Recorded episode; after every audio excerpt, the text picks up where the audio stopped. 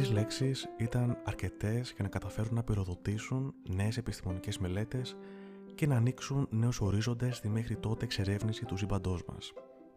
Οι τρεις αυτές λέξεις σχημάτιζαν μία ερώτηση. Where is everybody? ρώτησε ο Ενρίκο Φέρμι το 1950 τους συναδέλφους του την ώρα του μεσημεριανού με εκείνους να παραμένουν σιωπηλοί μην έχοντας κάποια απάντηση σε αυτό. Η ερώτηση αυτή κατάφερε να δημιουργήσει αλυσιδωτές αντιδράσεις με την ίδια να μεταμορφώνεται σε παράδοξο του Φέρμι. Ένα παράδοξο είναι κάτι που δεν έρχεται σε συμφωνία με την κοινή λογική. Θεωρείται κάτι απίστευτο δηλαδή. Θα μπορούσαμε να το παρομοιάσουμε και με ένα puzzle, μόνο που από αυτό το puzzle λείπει ένα σημαντικό κομμάτι. Αυτό το κομμάτι όμως που λείπει δεν ταιριάζει στο puzzle. Το γεγονός ότι το σύμπαν μας έχει τόσες γωνιές ακόμη ανεξερεύνητες δεν μπορεί να μας δώσει με βεβαιότητα μια απάντηση στο αν είμαστε μόνοι μας σε αυτόν τον κόσμο. Και αυτό μας φαίνεται πιο πιθανό βασισμένοι στις μέχρι τώρα επιστημονικές ανακαλύψεις και την ανακάλυψη εξωπλανητών. Ο Φέρμι, όταν έκανε αυτή την ερώτηση, το μόνο που ήξεραν τότε ότι υπήρχε πέρα από τη γη ήταν το ηλιακό μας σύστημα. Φυσικά, οι επιστήμονες δεν θα μπορούσαν να αντισταθούν στην αναζήτηση λύσεων για το παράδοξο του Φέρμι. Ανάμεσα στις διάφορες λύσεις που έχουν προταθεί είναι αυτή του ζωολογικού πάρκου. Η συγκεκριμένη πρόταση μας λέει ότι ακόμα και να υπάρχουν προηγμένοι πολιτισμοί, αποφεύγουν να κάνουν κάποια επικοινωνία μαζί μας διότι είτε απλά μας παρατηρούν, είτε δεν θέλουν με κανένα τρόπο να επηρεάσουν την ανάπτυξή μας.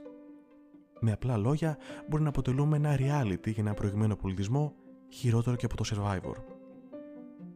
Μια άλλη εκδοχή είναι ότι άλλοι πολιτισμοί έχουν ήδη προσπαθήσει πολλές φορές να επικοινωνήσουν μαζί μας, όμως η έλλειψη εξελιγμένου τεχνολογικού εξοπλισμού μας περιορίζει στο να μπορέσουμε να λάβουμε αυτά τα ραδιοκύματα.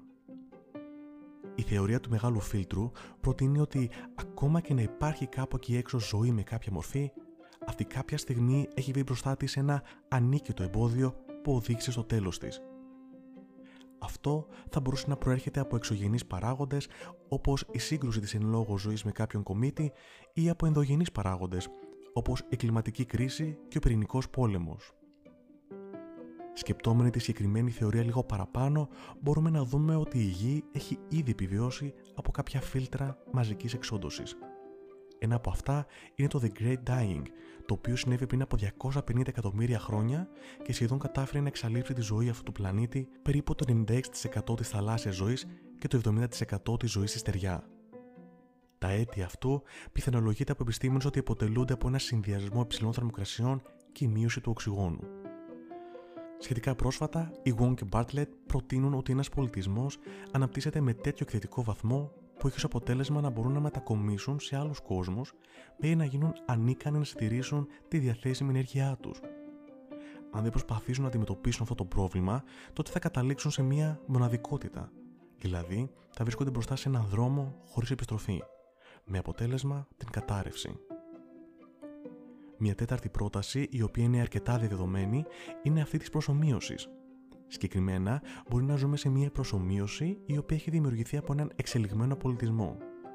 Έτσι, θα μπορούσε να εξηγηθεί και το γεγονός ότι δεν έχουμε εντοπίσει ακόμη εξωγήινη ζωή. Κάπου είχα διαβάσει ότι το σύμπαν μας είναι απλά μια επιστημονική εργασία μιας εξωγήινης οντότητας, η οποία δεν πήρε και πολύ καλό βαθμό. Έτσι θα μπορούσαν να εξηγηθούν πολλά. Κοιτώντα όλο ένα και πίσω στο κομμάτι της ιστορίας αυτής της ανθρωπότητας, μπορούμε να δούμε ότι μόνο με τη συνεργασία μεταξύ μας μπορούμε να καταφέρουμε πολλά. Αντίθετα με τη διχόνοια και το μίσος, το μόνο που έχουμε καταφέρει μέχρι τώρα είναι να καταστρέφουμε αυτόν τον πλανήτη. Οι πόλεμοι, ο ρατσισμός, οι ανισότητες και οι γενοκτονίες φαίνεται να αποτελούν το δικό μας φίλτρο.